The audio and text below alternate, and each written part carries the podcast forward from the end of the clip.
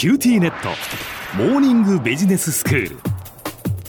今日の講師は九州大学ビジネススクールで国際経営ロジスティクスがご専門の星野博先生です。よろしくお願いいたします。よろしくお願いします。先生昨日はインターナショナルスクールのお話をしていただきました。まあインターナショナルスクールといってもいろんなこう目的が実はあってその例えばまあ主にその特定の国の生徒を対象に教育を行う学校。国際的な教育をするために設立された学校。国際人材の養成だとか英語教育をね力を入れるためにまあいわばその日本にいながらこう留学をするような、え、感覚で通えるっていうそのために設立された学校っていうそういうまあ大きく3つあるっていうお話でしたけれども、まあ、ただ日本にあるインターナショナルスクールにはその大きな問題があって各種学校というふうに見なされていて結局そこでまあ学んで卒業しても進学ができない可能性がある。っていうことでしたよね。そうなんですよね。非常に教育はされてるはずなんですけれども、うん、各種学校なんで必ずしも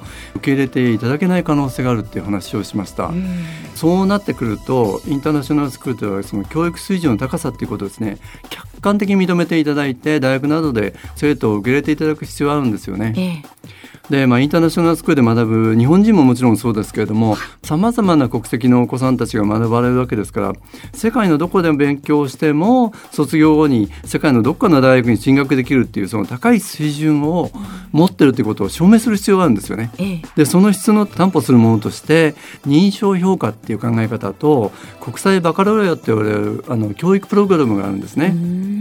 でまず認証評価なんですけどそれは私たちのビジネススクールでも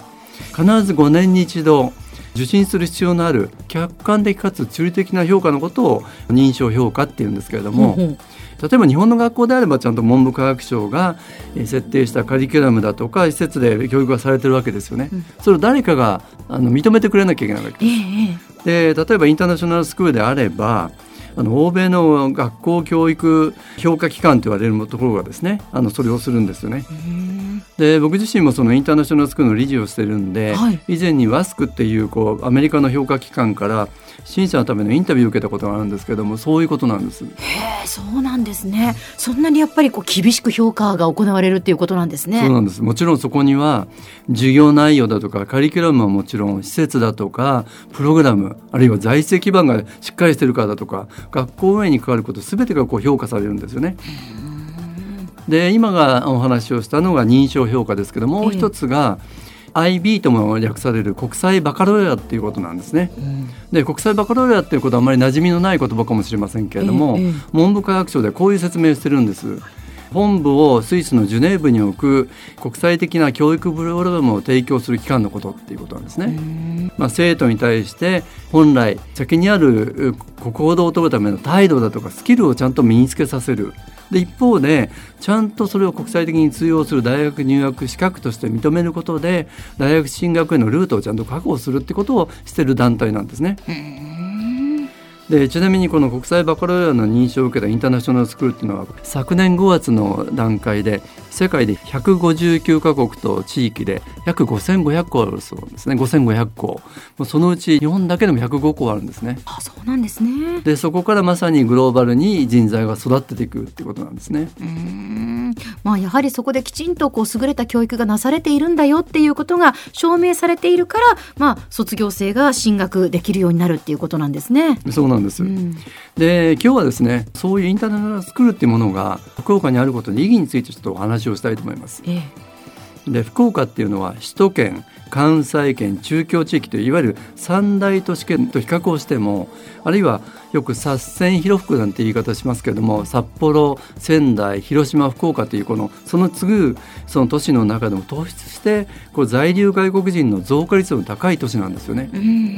2005年から2021年までの16年間で194.7%の外国人の数の伸びっていうことですからほぼ倍増することなんです。そうですね、まあ、特にねコロナ前の本当にこう海外からの観光客の方たちも多かったですけれどもその住んでいらっしゃる外国人の方も大きく増加しているっていうことなんですね。そうなんですよね。例えば2020年の時点で福岡県で見ると8万1072人の外国人の方が居住されてたんですね。でもちろん目的っていうのは仕事をされてる人もいれば留学だとか研究とかさまざ、まだと思うんですけれども、はい、まあ、そんな中で福岡市はあの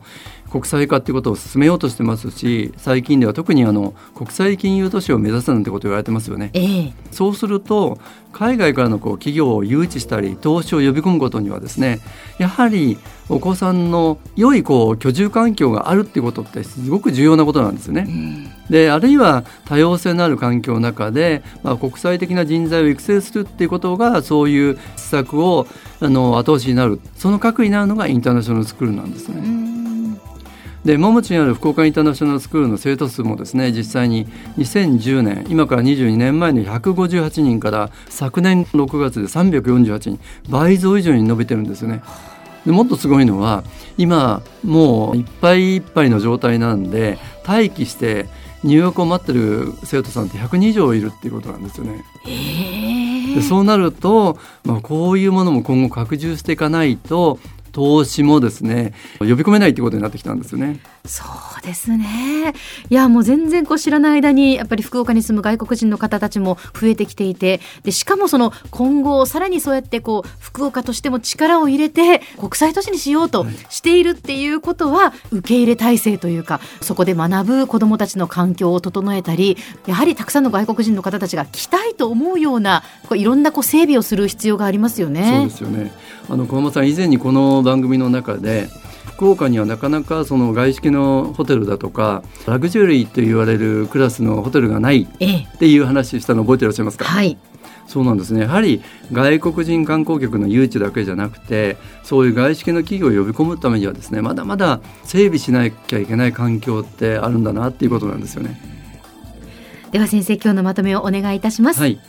インターナショナルスクールが地元にある意義っていうのは非常に大きいと思うんですよね。例えば海外から企業誘致を呼び込むだとかあるいは投資っていうことをしてもらうためには、まあ、駐在するご本人だけじゃなくてご家族の快適性はもちろんお子さんの教育っていうことも非常に重要な要素になってくると思うんですね。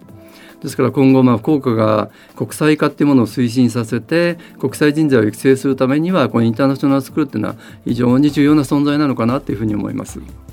今日の講師は九州大学ビジネススクールで国際経営ロジスティクスがご専門の星野博先生でした。どうもありがとうございました。どうもありがとうございました。